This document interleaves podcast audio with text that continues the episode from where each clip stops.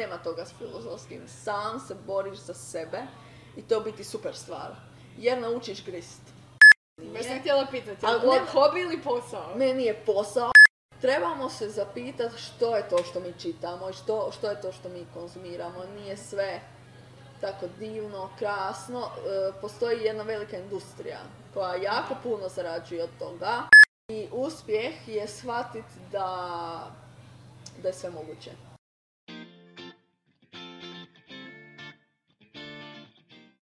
Bok, ja sam Tea, a ovo je Tea Time. Čajanka za sve one koji žele raditi ono što vole, dakle za sve, ali i one koji pritom ne odustaju.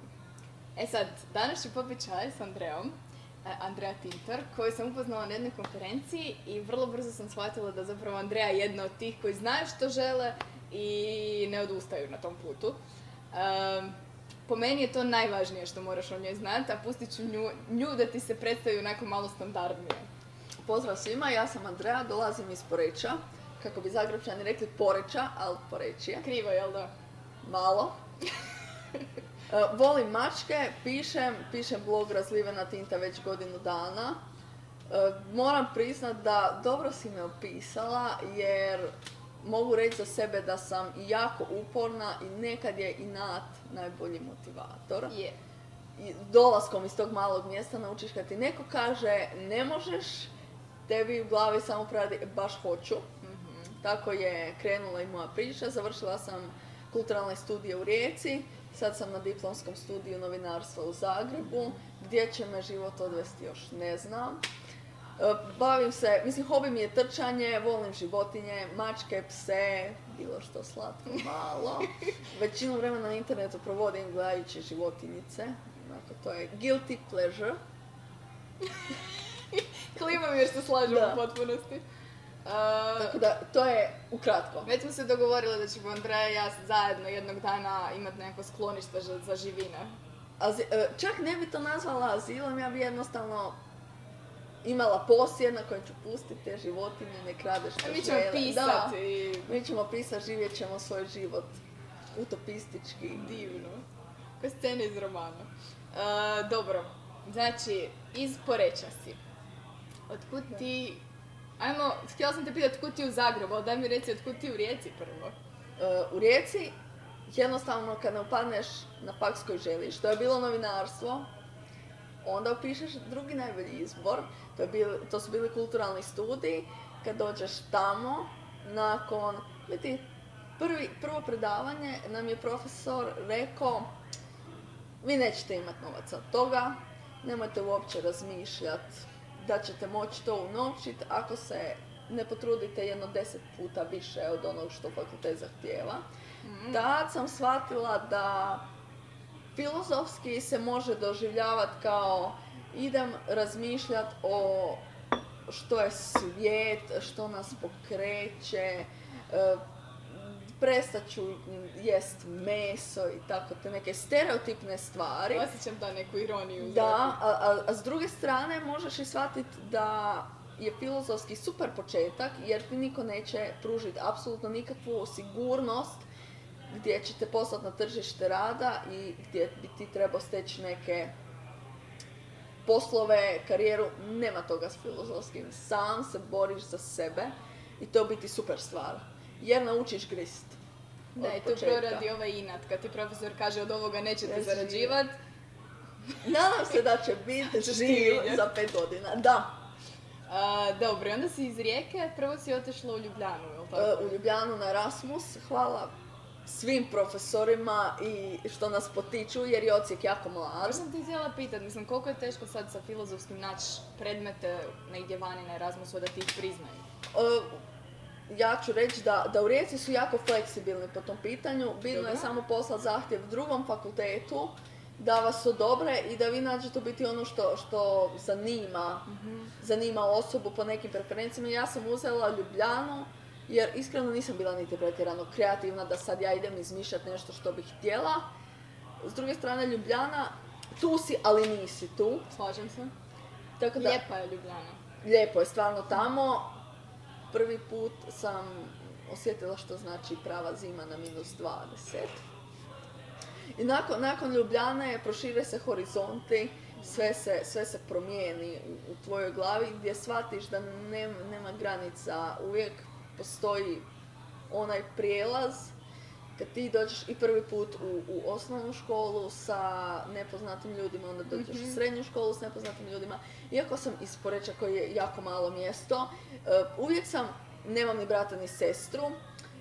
Mislim da samo prvi dan u osnovnoj školi me mama pratila do škole i kad su prozivali djecu rekla mi samo idi tamo. Ja sam se prepala, šta se, mislim, šta se događa, svih su roditelji za rukicu Aha. vodili.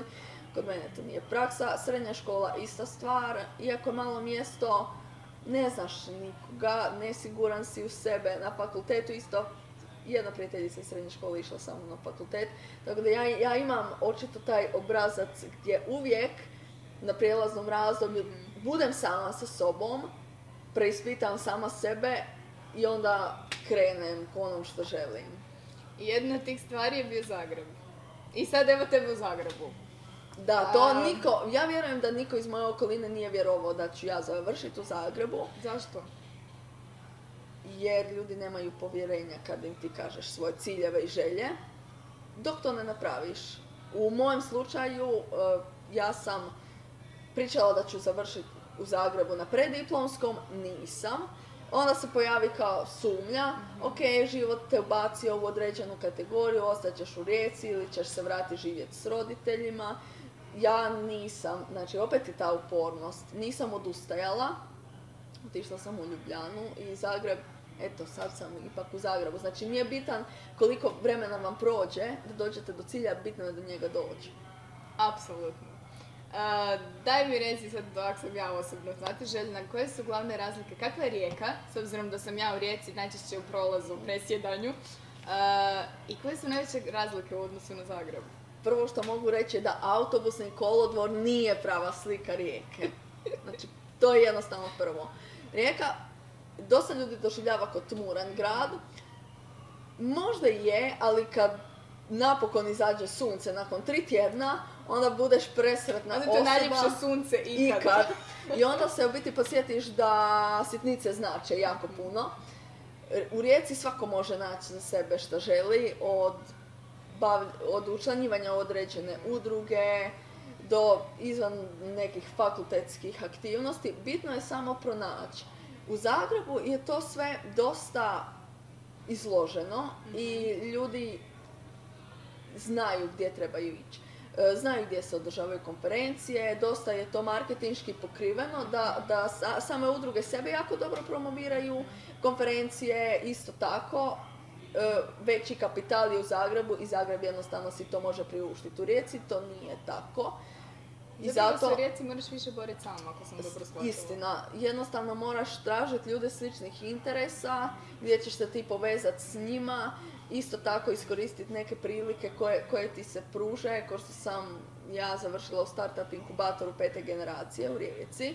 Iako sam pobjegla iz ekonomske škole, Ma na, na, kraj, na kraju te realnost, da, na kraju te realnost, na kraju te realnost uh, sustigne, ali u biti to je super jer ono što sam naučila na, u Rijeci na fakultetu je da interdisciplinarnost je ono što će pokretati tržište rada i ono što sam ja pisala u tekstovima i dosta to, ti obrađuješ tih tema, da nema više jedne struke, jednog zanimanja.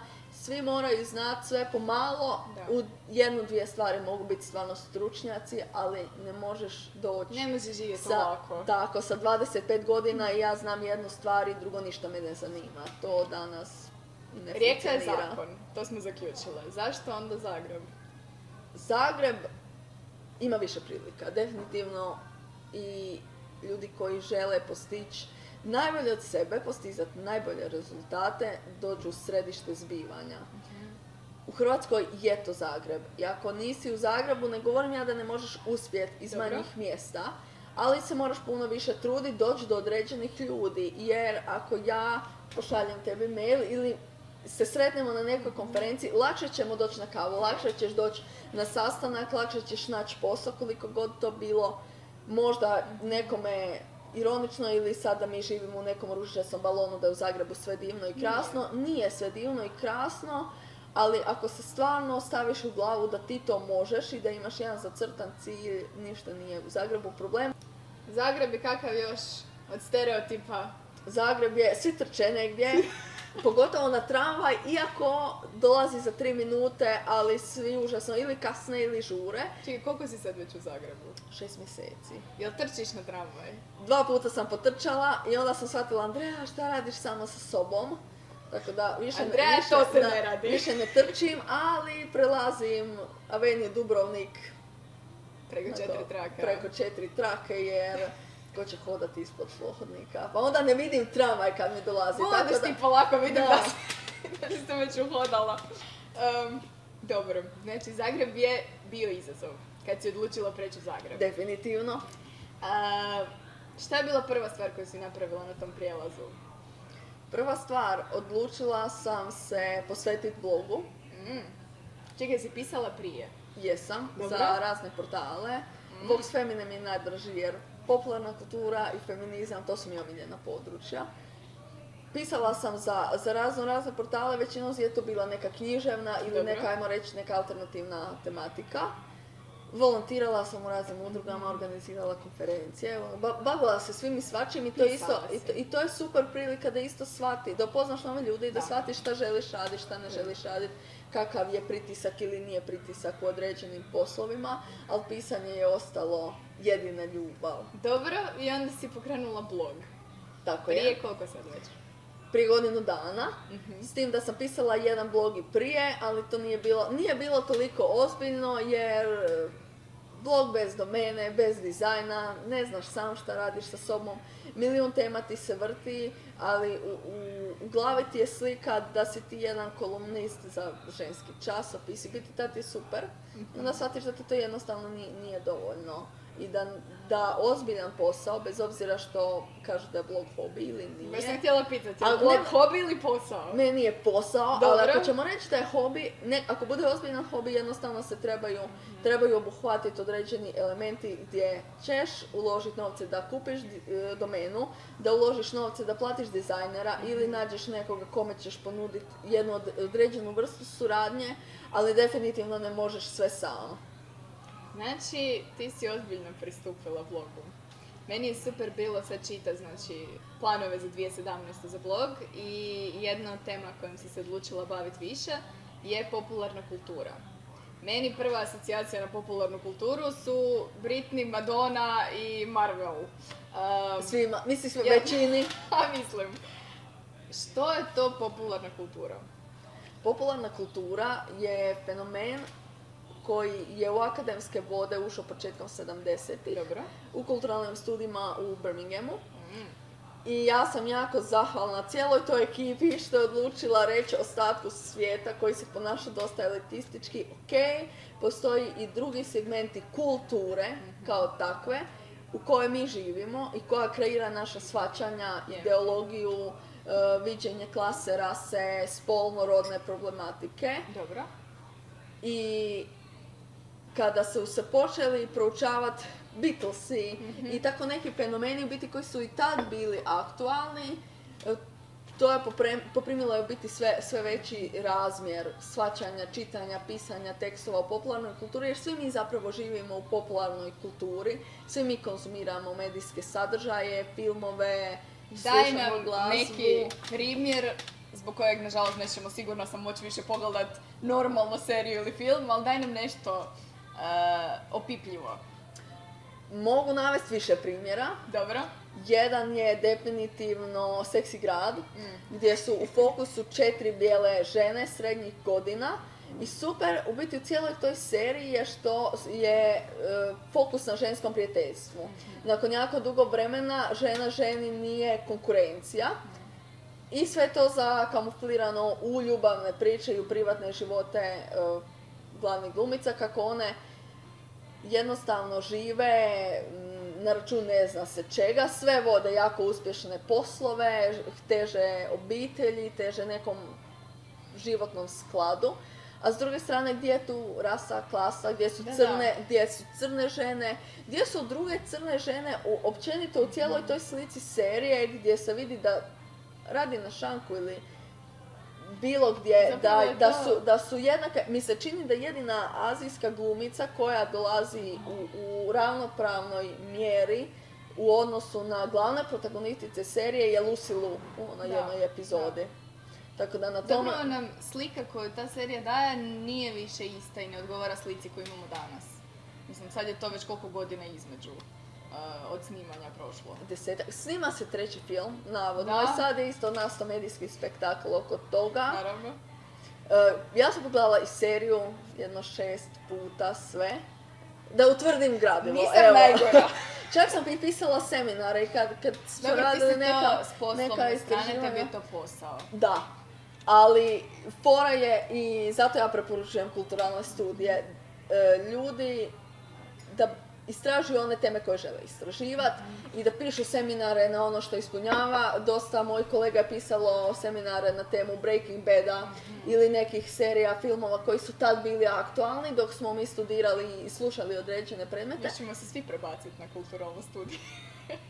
Pa zapravo to bi, to bi, ja bi uvela neki tečaj ili neke radionice, možda će to biti jedan od, od sljedećih mojih planova gdje bi ljudima kroz zabavnu i neko meet-up više gdje bi saznavala kako je njihovo viđenje o popularnoj kulturi, čime se one želi baviti, jer popularna kultura danas ljudi vide to kao eskapizam. Ja ću uključiti televiziju, pogledat ću nešto, isključit ću da, se, mozak na pašu i... pogledat ću neki film koji neće utjecati na mene, to uopće nisu, ne, ne, nisu istine, nego postoji uh, jako veliki dijapazon onog što je istinito, što nije istinito i puno tih sivih zona koje bi se trebale propitkivati i kojima bi se trebalo javno govoriti. Kao što si mi rekla ovo za C S I, da imamo dojam, zahvaljujući seriji, da u New Yorku se događa ubojstvo svake dvije minute. Ili u Majamiju. Ili u Majamiju, a zapravo statistike, šta si rekla, uopće nisu. Statistike pokazuju da to nije istina, je, niti da sva ta tehnologija nije toliko pouzdana. Jedine pouzdane analize su D N K analize, koje isto nekad mogu prevariti. Ista stvar, glavni glumci su, odnosno nositelji serije su bijelci da. U srednjim godinama, muškarci, koji svi imaju neke svoje fetiše, poput, mislim da Grissom je dosta opsjednut sa kukcima i s tim cijelim biljnim svijetom i sad ima spin-off Uh, C S I-a sa ženom, u glavnoj ulozi duše Oho. Bijelkinja je, ali nema veze, bar znači, je žena zapravo, u fokusu. Znači, otkad sam tebe upoznala i počela razmišljati o tome, sam shvatila da više ne smijem, to ne mogu pogledati seriju bez da upalim i ono, mozak na pašu pustim, nego moram kritički razmišljati o sadržaju koji konzumiram. Ali to mo, moj savjet je kako ja doživljavam. Ja nekad pobjegnem i odlučim sama sa sobom ok, ne želim više ništa propitkivati i ništa me ne zanima što stoji iza toga, ali s druge strane onda propitkujem informativni sadržaj, zašto se piše, o čemu se piše, zašto je u fokusu kontinuirano jedna osoba ili trenutno cijeli splet okolnosti u jednoj državi koji ne utječe direktno niti na moj život, niti na tvoj, trebamo se zapitati što je to što mi čitamo i što, što je to što mi konzumiramo, nije sve tako divno, krasno, postoji jedna velika industrija koja jako puno zarađuje od toga i mi možemo pronaći svoje mjesto i pri vrhu te industrije, ali opet ona je iznad nas. Htjela sam te pitati, jesi ikad htjela biti, želiš li biti dio cijele te industrije medijskog svijeta? Zapravo želim i to sam shvatila prije par mjeseci nakon što sam propitkivala da li da li pokrenu cijelu tematiku vloga prema popularnoj kulturi, kako će ljudi to gledat. E, mislim da svi žele biti dio industrije. Svi žele, osim znanstvenika, znači, ajmo staviti obični ljudi, svi se otimaju za pet minuta na televiziji, na informativnom programu, na Jelačiću. Jako rijetko neka osoba pobjegne od mikrofona ili ne želi biti snimala, ok, nju izrežu. Jer je ali da, pričamo o nekom ali, ali, ali svi žele da se, da se vide, čuju, da budu prisutni, da, da se o njima priča i da od toga zarađuju. Ja bih htjela biti dio industrije, ali da sam sa strane. Kako bi to izgledalo? da ja mogu pričati o određenim fenomenima, ali da moj život nije spektakl. Da moj život nije reality show, zato ja blog i cijeli, cijeli taj blogerski svijet držim poprilično, poprilično sakriveno. Ono što smo pričali, da ja nisam mogla vjerovati da je neko prepoznao mene ili moj rad. Andrea je inače prva blogerica koju sam službeno upoznala uživo. Ne volim eksponiranje. Ne volim eksponiranje privatnog života, koliko go, ljude danas zanima svaka, svaka crtica privatnosti, kako neko, ne znam, večernje rutine, jutarnje rutine, kako neko jede, kako radi banalne stvari, samo da se s njim može identificirati. I to je dobro u mjeri dok se svi ne počnemo toliko eksponirati, dok to posta, postalo je uobičajeno, nije postalo normalno, jer ako neke stvari stavimo pod taj zajednički nazivnik, svi stavljamo slike na društvene mreže, ali neke granice bi ipak trebali zadržati za sebe da osjetimo tu realnost života, po meni. Daj ti meni reci, jel gledaš te ve? Ne, toliko. Sama sebi sam rekla dosta televizije, jer sam se uhvatila u... Uhvatila sam se u, jednom, u jednoj rutini gdje bi pogledala sve dnevnike, sve informativne emisije, a svi govore isto. I onda shvatiš da to nema smisla. Nema kvalitetnog televizijskog programa što se tiče ovih naših, naše javne televizije, naših javnih medija.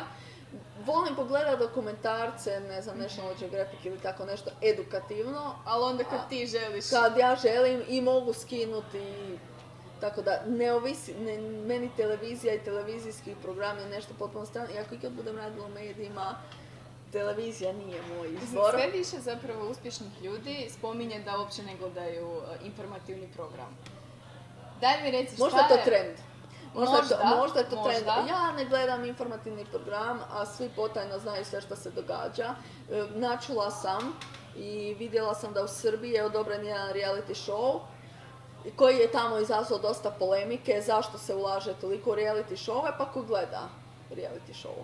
Zapravo, svi gledaju potajno, svi znaju sve šta svi se, znaju, svi znaju šta se dešava, ako, ništa, ako ne gledaju preko televizije i ako nije u prime time-u, onda, onda znaju preko, preko interneta, jer te snimke i ti videozapisi su kontinuirano dostupni. Slažem se.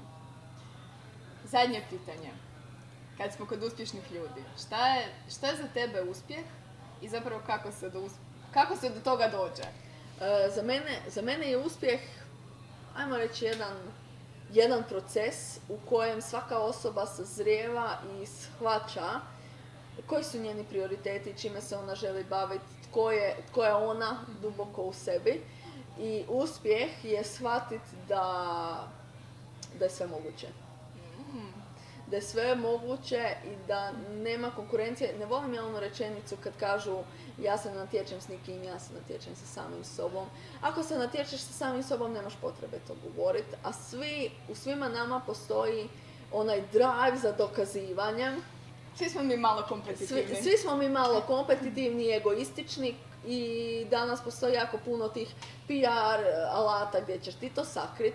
Ja volim ipak reći da inat je najbolji motivator, ali ne inat, postoji i zdravi inat gdje ti tjeraš sebe naprijed i postoji ona loša strana gdje ti želiš napakostiti ljudima, to je sasvim, to je sasvim loše. I ako neko uđe s tim mindsetom, po meni je to jako, to, to ima jako negativne posljedice i onda doći uspjeh, za svako percipira uspjeh drugačije. Za mene je uspjeh raditi ono što volim, biti sretna s tim, napredovati iz dana u dan. Danas je uspjeh isto u, u fokusu, kao što u trendu.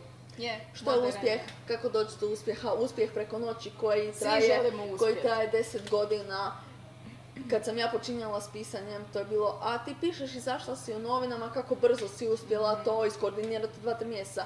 Ja pišem već četiri godine i bavim se time, možda ne u toj mjeri da sam posvećivala vremena i truda koliko posvećujem sad, ali to nije nešto što sam ja počela prekjuče i sad sam tu s tobom, Natalija.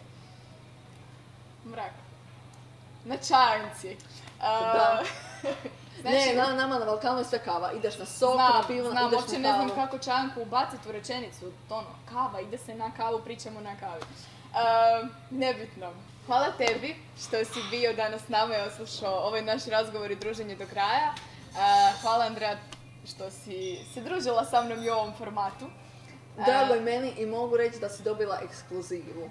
Ideš. Da, zato nikad nisam. Ne da nikad nisam bila, ja sam bježala prije uh, od kamera, tako da vjerojatno se sad neću moći riješiti. Mm. Onda te još više cijenim. Hvala ti. Um, ništa, glavna poruka uh, koju sam ja danas izvukla iz ovog svega je inat je najbolji motivator. Um, ništa. Uživaj i vidimo se na sljedećoj stranici. Subscribeajte se, šerajte i sve ostalo. Da kad se dvije blogerice nađu na snimanju. Sorry ljudi. A tako to ide. Jedna stvari... Zbogla sam. Nisam.